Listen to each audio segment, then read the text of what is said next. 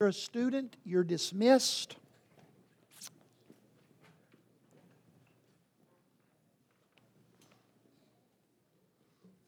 Hi, John Rimmers. Morning. How are you? Welcome back. I was worried they might keep you at the border, but uh, I'm glad they didn't. Uh, welcome. I greet you in the name of my Savior. I'm happy beyond my ability to express that you're here with us today. Um, I want to talk to you about something that uh, it's, it really is the it's the desire. If I, if I weighed out all the desires of my heart all the things that drive me and that um, well drive and define me i guess um, it would be what we're going to talk about today and I don't, I think that what we're going to talk about is great pertinence uh, with uh, the world situation that we're living in.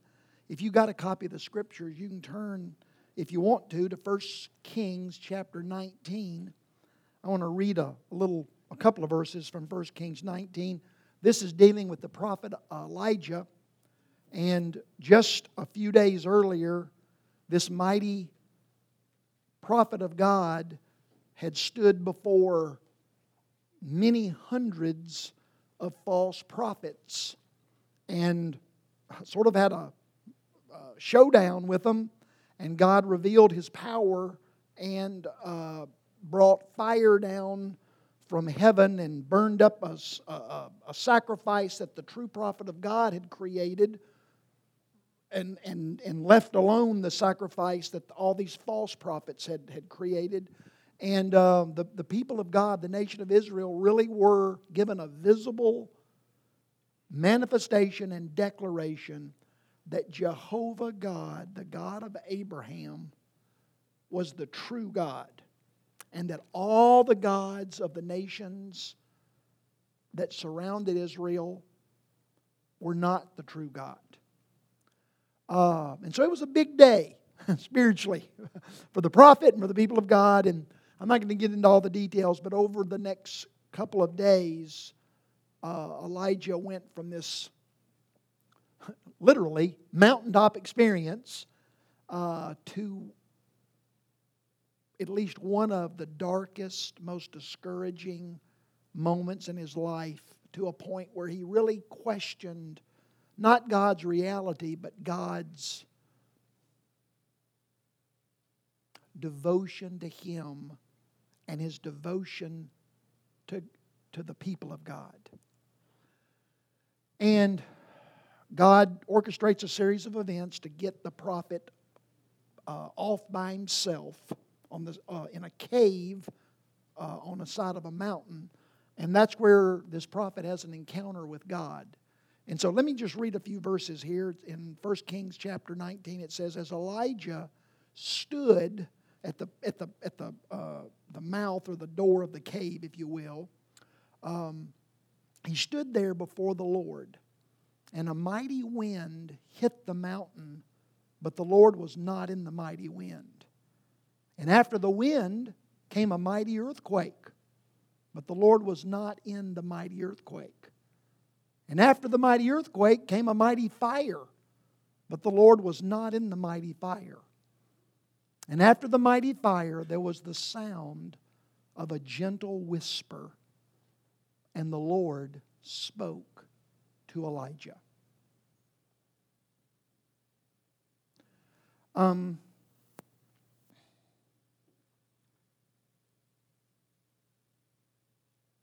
I think it's very significant that God did not speak. And let me just say, I'm not saying what I'm talking about today is a principle. It's an overriding, continual, driving principle in the scriptures. Are there exceptions to every principle? Yes. Okay, so don't get all, you know, but I remember it. Yes, me too. but we're talking about principles here, okay? In this situation, I think it's very significant that God did not reveal his voice to Elijah in a mighty wind. He did not reveal he did not reveal his voice through a mighty earthquake. He did not reveal his voice through a mighty fire. The Bible says that he revealed his voice. He spoke to the prophet in a still, quiet, calm voice. We live in a world of very big, loud, angry, threatening, intense, demanding, intimidating voices. And those loud, bombastic, angry, aggressive, intense voices are the voices in our world that get heard. They're the ones that get news time. They're the ones that get the attention of our world. They're the voices, these loud voices, are the voices that get people's attention.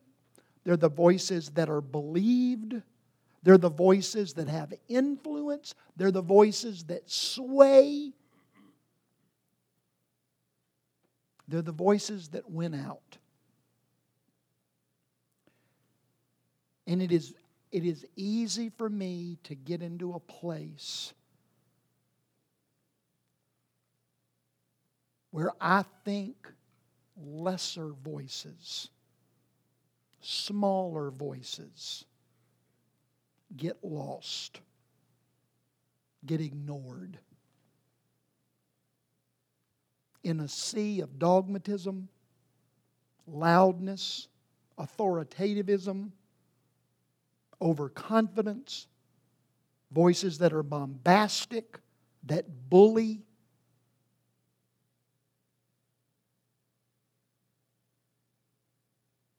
voices that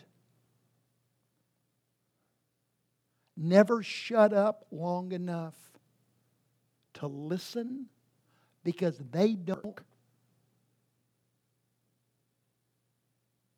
It's easy for me to get into a place where I feel like that volume and passion and confidence and dogmatism and popularity make things right and true and enduring. It's easy for me to get into a place where I, I believe that might is right.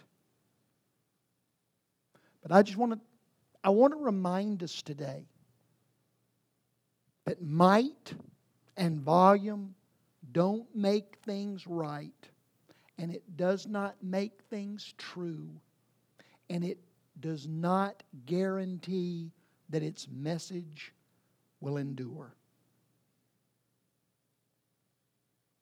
That brings us to the voice of Jesus.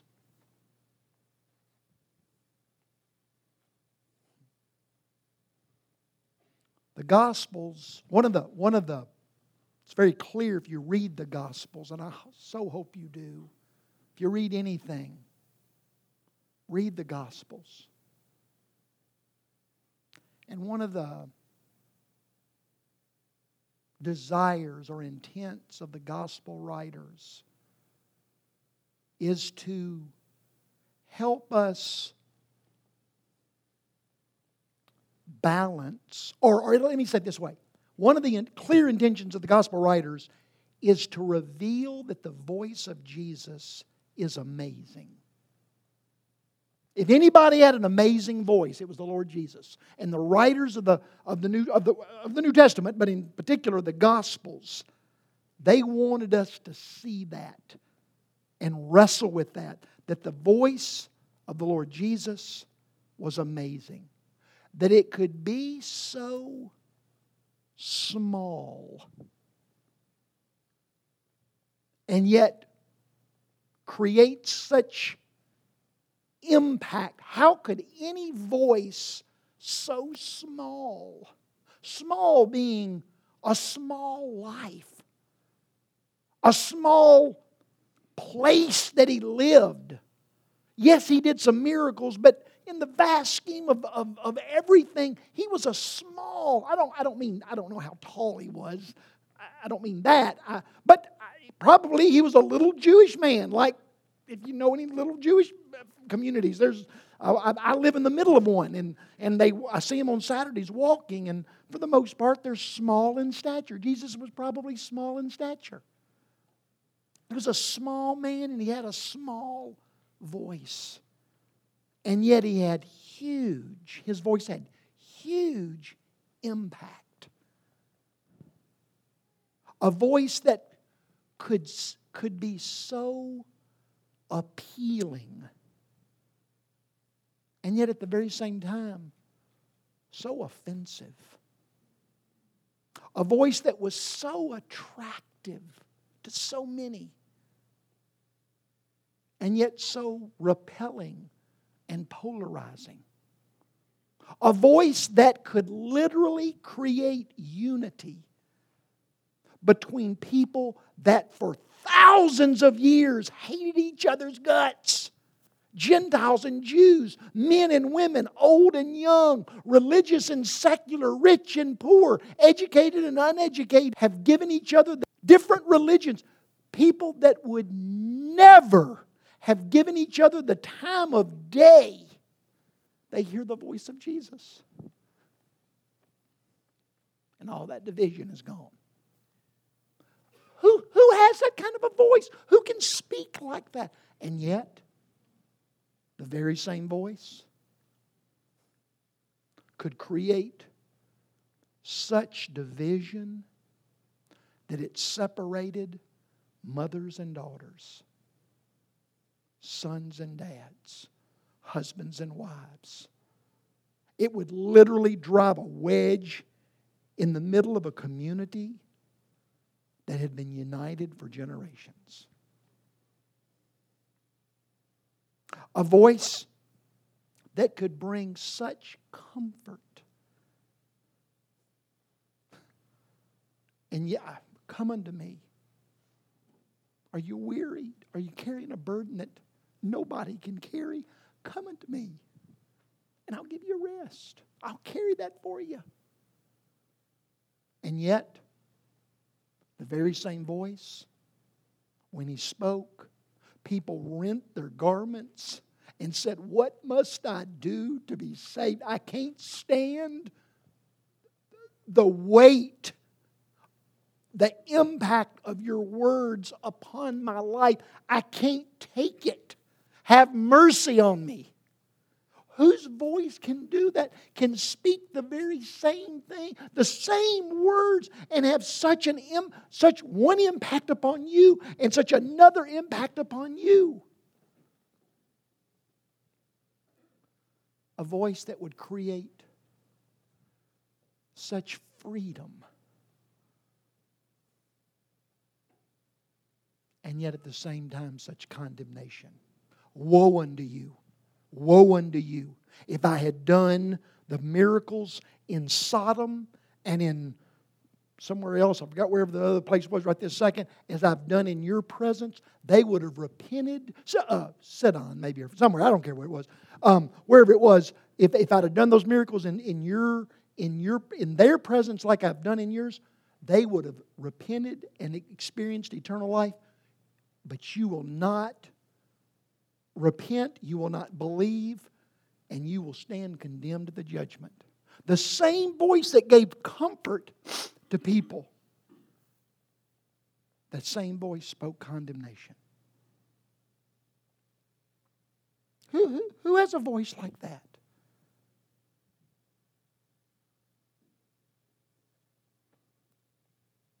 This voice that I'm referring to, it's still as of January the, what is today, the 19th? January 19th, 2020.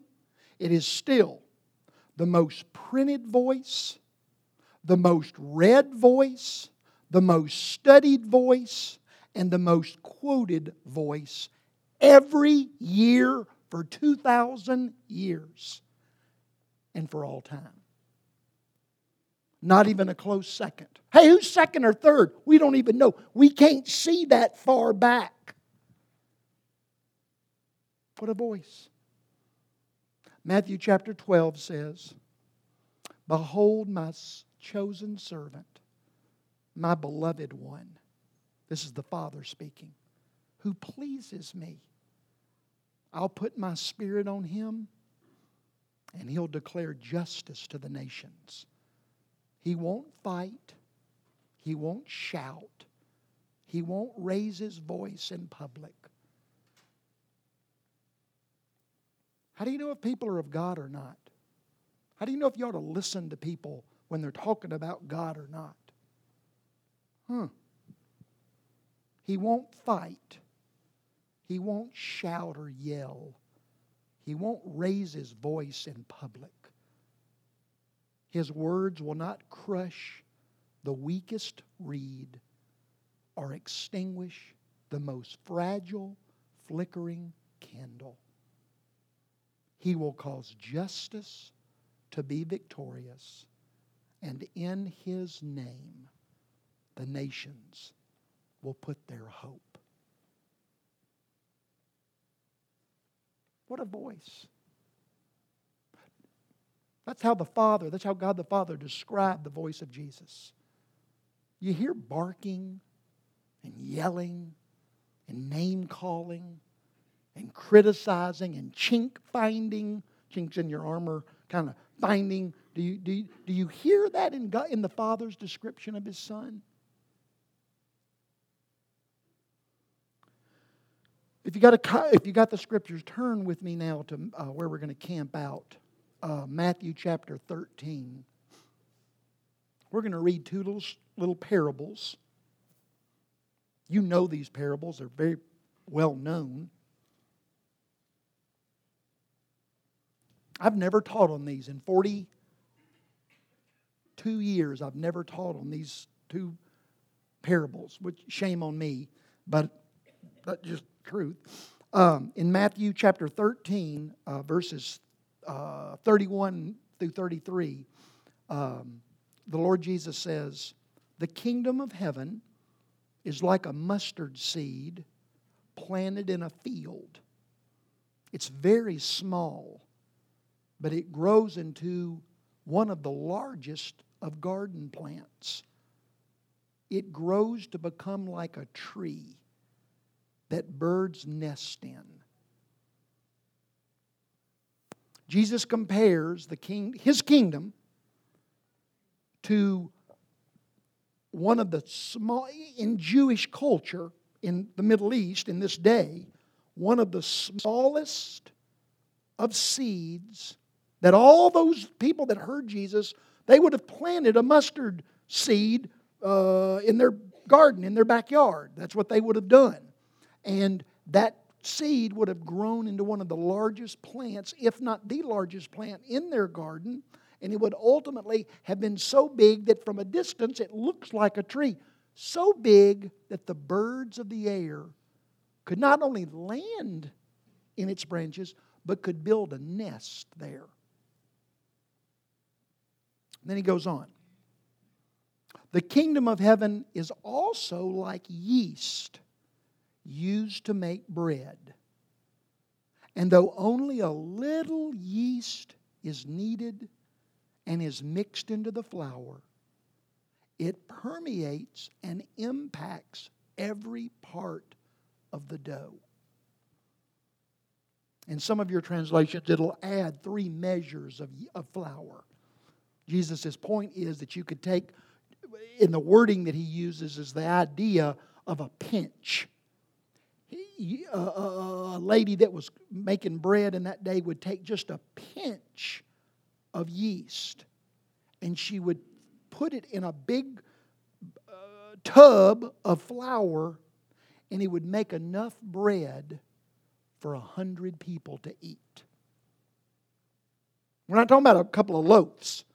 We're talking about enough bread that it would feed a hundred people, adults. Do you see what Jesus is saying here? Jesus, number one, don't miss this. He's comparing his kingdom, the message of his kingdom, the message of his voice, he's comparing it to a tree that the birds of the air can land in and to bread, that which people would eat. Now, I know y'all all want to be gluten free and don't want to eat this and that. I love bread. I eat bread every meal. I'm never going to stop eating bread. I in fact, I'd rather have bread than meat. You give me some warm dinner rolls and butter, I'll take it over steak any day. Now, I like a steak, but I don't don't be taking my bread away from me. My wife, she's fleet. You know, literally, you put some Wonder Light bread in front of her, she would run away like it was a snake. Um, you know, but but I I love it. Jesus is comparing the message of his kingdom to a tree and to bread. He's also comparing, I hope you see, the first parable is a tree. It grows big visibly. There's outward the message of Jesus, the message of his kingdom. It it it it, it, it has impact, it has change, it has growth visibly. You can see it. The message of Jesus, the message of his kingdom, it also has internal growth. Like you don't see the yeast doing anything.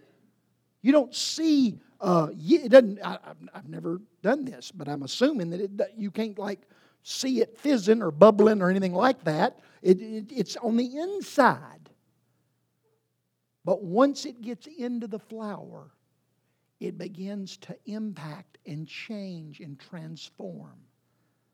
What's Jesus' point?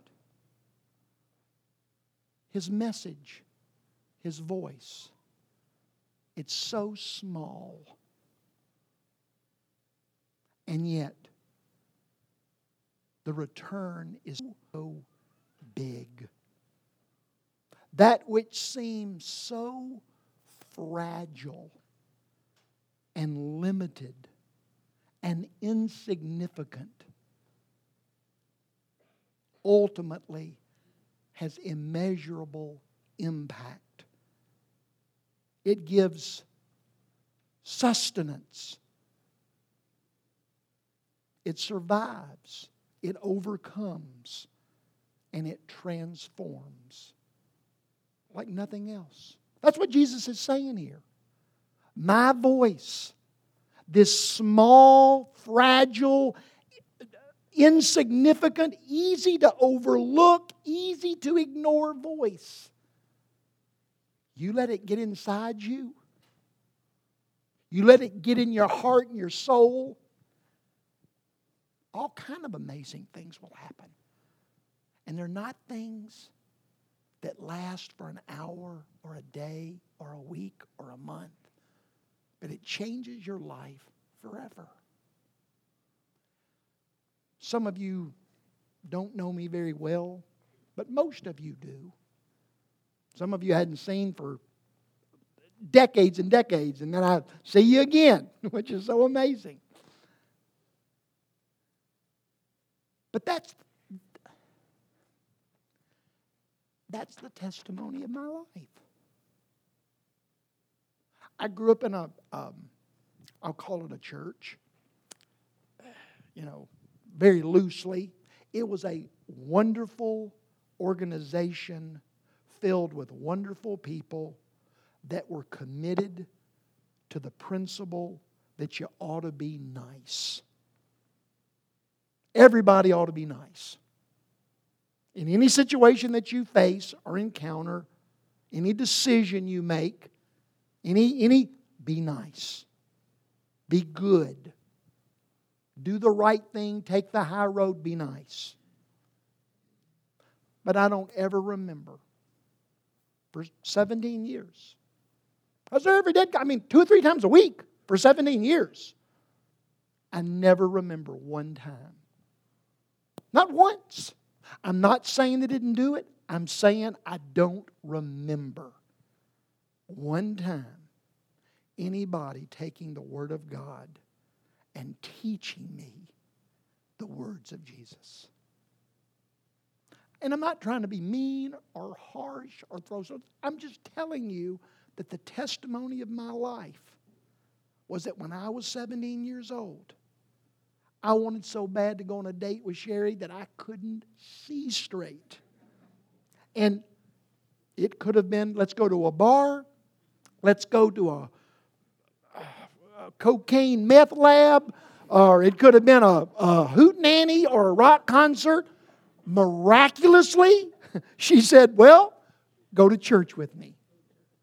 I would have gone wherever she, literally, I'm telling you the truth, I'd have gone anywhere she wanted to go.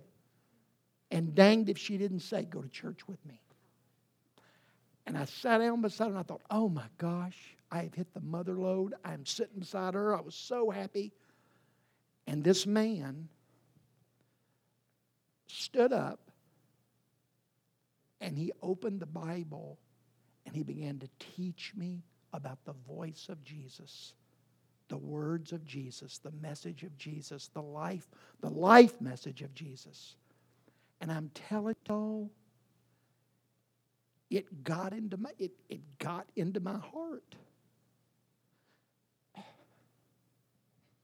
Just like that seed getting in the ground, just like that yeast getting into that flour, it got into my heart and it began to change me.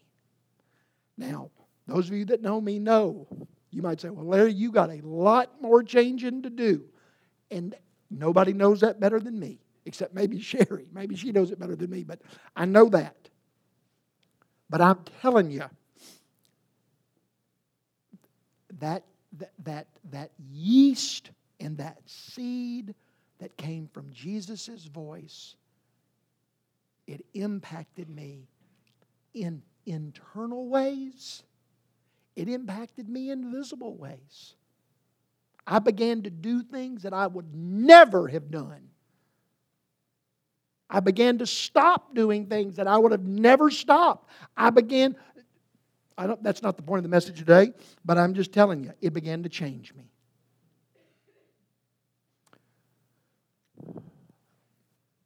The, the very story of Jesus illustrates how that which began so small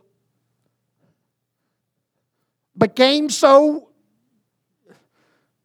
huge. I mean, that's such a stupid understatement. Huge. How do you even describe the ministry and life and impact of Jesus with the word? What word do you use? But he started out as a little crying baby in a little village outside of Bethlehem. And then for 30 years, you don't even hear his voice. Uh, maybe, okay, one time he asked some questions in the temple when he was a, a, a boy, okay. But that's it. And then for three years, he speaks, but in the vast scheme of things, it was still such a small voice. That's by design. We need to see this. That is the design of God. And then he dies and rises again and goes back to heaven. And the next time you see him is in the book of Revelation. That's big. That's huge. His voice, his impact, his, his message, his, his ministry, it goes from so small to the next, by the end of the deal, he's riding back busting through the, the, the, the, firmament, through the clouds on this mighty horse, followed by myriads and myriads and myriads of angels and the saints of all time. It's big, it's glorious, it's cosmic. That's the way Jesus' ministry, that's the way his, that's his plan, that's his methodology to go from small to big.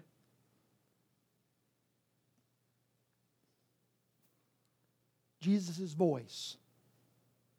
Jesus, the message of Jesus' kingdom it's bread, it's a tree. It bring what do you what do you do with trees? Well, I'm not sure. In, in, my, in the world I live in, you're not supposed to say, I guess, that you're supposed to, that you cut them down and build stuff with them. But that's what I do. I think that's what you you know. What do you do with trees? They they produce lumber to build people homes, to shade the rain. They produce fruit and, and, and shade. They produce beauty. What do you do with, with a, uh, uh, flour and bread? Well, what I do with it is eat it. It produces nourishment and enjoyment. I just want us, I just want you to hear somebody tell you that Jesus' words, Jesus' message, Jesus' voice of truth and wisdom and grace, they will beat the voices of volume and emotion and power every time in the long run. Just because something is full of emotion and full of loudness and full of power, and just because it's a voice that the majority of the people in this culture or our world agree with, that doesn't make it true or right or good. Shirley put me on to a dude named Frederick Bruner, Buechner. I wrote it down wrong, sorry. Anyway, we were walking along the other day on a walk, and she quoted this guy, Frederick Buechner, and uh, I, I, wrote down, well, I had to go look it up, but I wrote down what she said, what he said. He said this, he said, What the parables of the mustard seed and the leaven ask of us is confidence in Jesus' little gospel. Jesus' gospel goes out small, but it returns bringing big, huge, eternal results and impact. Food, shade, and shelter for the nations. We are tempted to distrust Jesus' little gospel when compared with the modern messages of power, might, success, abundance, popularity, and dominance. But where are all the ancient faiths, the philosophies, and the forces that once vexed the church? Where are all the Epicureans and the Stoics and the Gnostics and the mystery religions and the very powers of the Roman Empire? Jesus' little gospel is an anvil that has worn out many mighty hammers. Dang, I wish I could talk like that.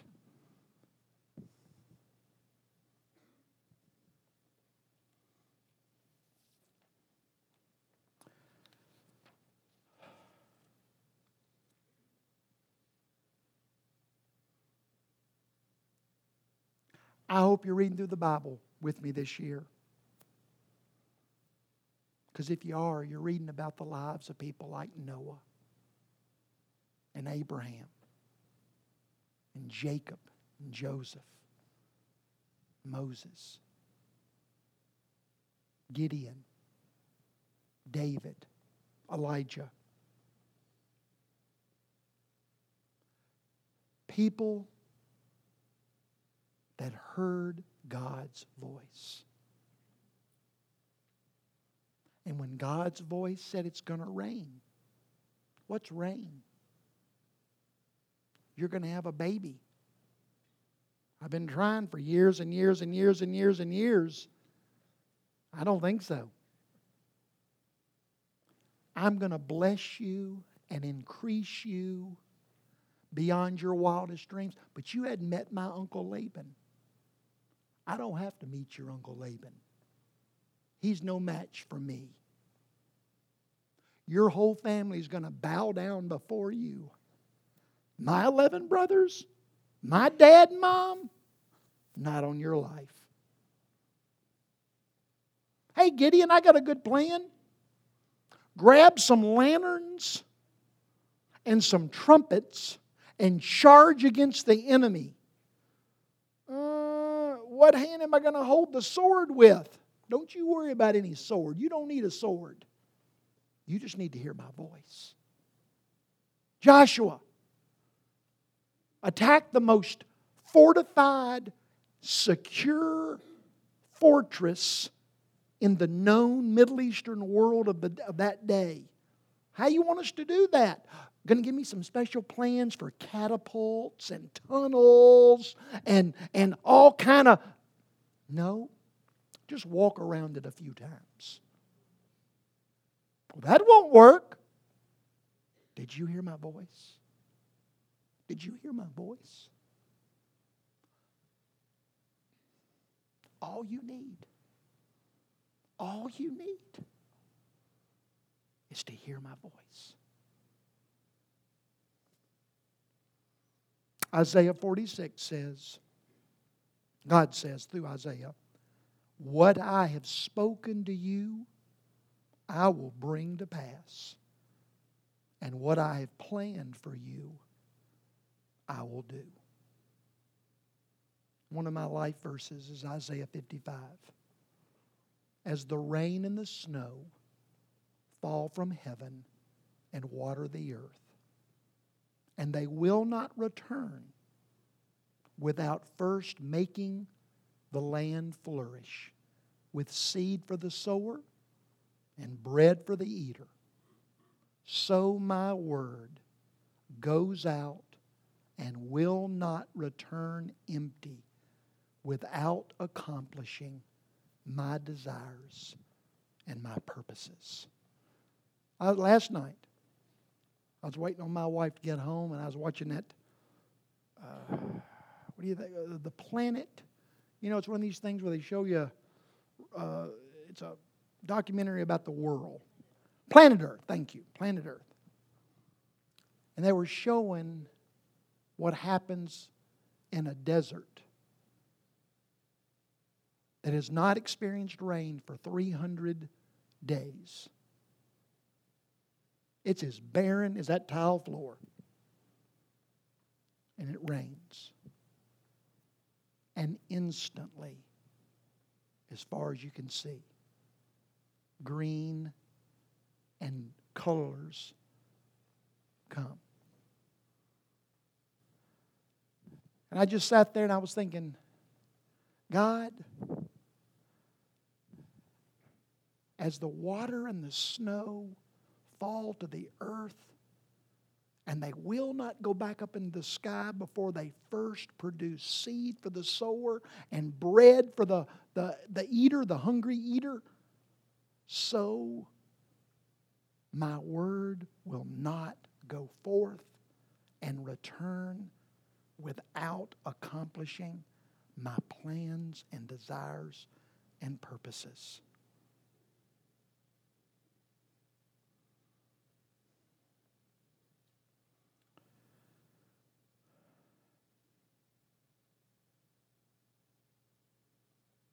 I, I have so many examples of people in the scriptures that heard God's voice.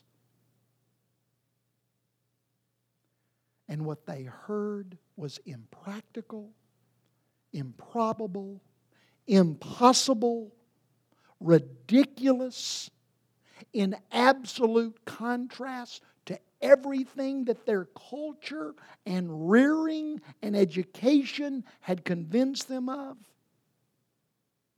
And yet, when they heard God's voice and they mixed what they heard with just a little faith and an attempt at obedience,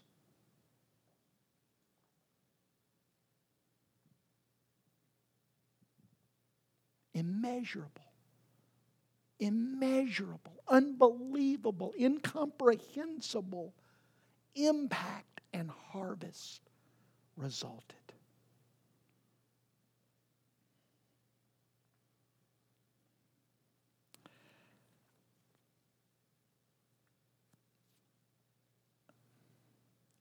My greatest need and my greatest problem is that I do not know the voice of God. I don't know it. And when I, on rare occasion, hear it, I don't believe it.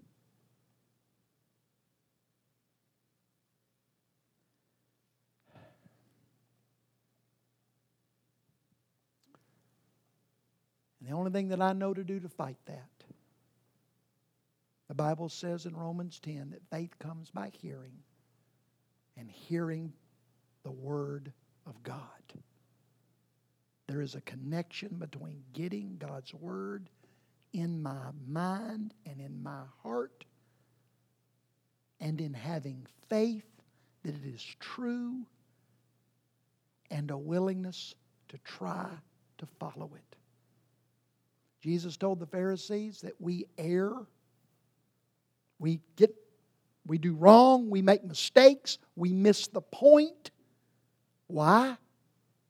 We err because we do not know the words of God or the power of God. And my question that I would ask you and that I would ask me do we read the Bible, specifically and especially the words of the Lord Jesus? Do we read like our life depends upon it? And equally important, do we read it like other people's lives depend upon it? Do I, re- do I read the Bible not to, to, to, as a show or to impress or uh, uh, uh, and not and I'm not talking about reading the Bible to find little old hidden keys to successful finance or parenting or marriage or health. I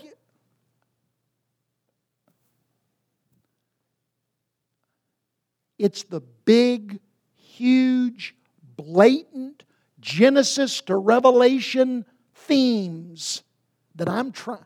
That's what I'm trying to get a hold of.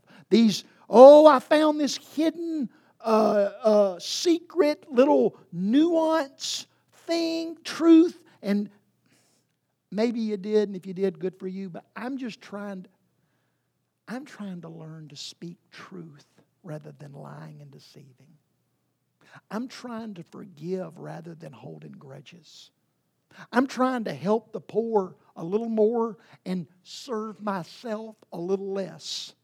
I'm trying to be a servant to Shirley more than I want her to be a servant to me. Those are big things. There's no little, small, hidden nuance uh, uh, things going on with that kind of stuff. I'm trying to use my body in ways that, that, that I think would make uh, the Holy Spirit happier uh, about living inside me than, than not being uh, uh, so happy about. He'll live there. He's not leaving me. But am I making his residence a place that he enjoys more or enjoys less? Do we read and study and speak God's Word like our lives and our futures and the lives and futures of others dependent upon it. And just remember that passage that I read to you in Isaiah. It says that His word will not return void. It doesn't say my words won't return void. Mamas, daddies, husbands, wives, God never says that your words won't return void. And I would suggest that most of what we speak will return void. And I would suggest that one of the reasons that so much of what we speak returns void, it, it, it, it doesn't get inside, it doesn't become bread that our mates and our children can find nourishment from. And it does not become a, a, a, a, a, house that we, can, that we can live inside and get fruit from, a tree. It's because we're not speaking God's word. We're not speaking that which flows out of our ability to hear the voice of God. And anything and everything that I speak to my daughter or my wife or to you or to a neighbor or a coworker that is not reflective of God's voice being spoken to me and to you, my question is not why don't you listen to me? My question is, why should you? Why should you listen to me? If, it, if I'm not speaking that which I've heard from God, and I'm not talking about preaching to people. I don't mean going home and preaching to your mates and preaching to your kids, and I don't mean that. I just mean that when we, when people hear our voices, do our words reflect that we have been in the presence of God's voice. And there's wisdom, and there's peace, and there's forgiveness, and there's patience, and there's grace that flows out of our voices. Or is it fear and anger and selfishness and bullying and bombastic and volume and loud and aggressive and all that stuff.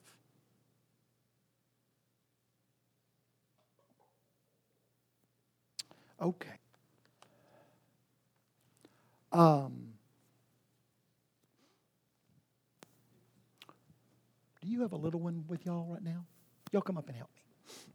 Sometimes I can't get y'all to help because you've got a little one. Y'all. We're going to take the Lord's Supper. We do that every Sunday. We do it because the Lord Jesus said to his disciples that when you gather together in my name, take bread and take wine and eat and drink and remember what I did for you. Remember that I died on the cross for you so that your sins could be forgiven and that you could become a child of God. I want you to remember that and give thanks for that. Do you remember the very first time that God ever said that? That, that message, that voice? That the voice declaring that the Son of God would, would deal with the sinfulness and the evil of our world through his suffering. You remember the very first time that he spoke that, the first time that we heard his voice say that? In Genesis chapter 3, where God was speaking, he said, I'll deal with sin. I'll deal with the sin problem. The enemy he will strike at my, my servant's heel, but my servant's heel will crush his skull.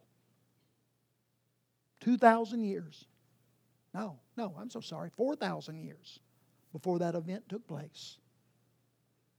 God's voice spoke that which would occur and that which did accomplish what God said would be accomplished. If it is your hope that Jesus Christ came and lived and died and rose again.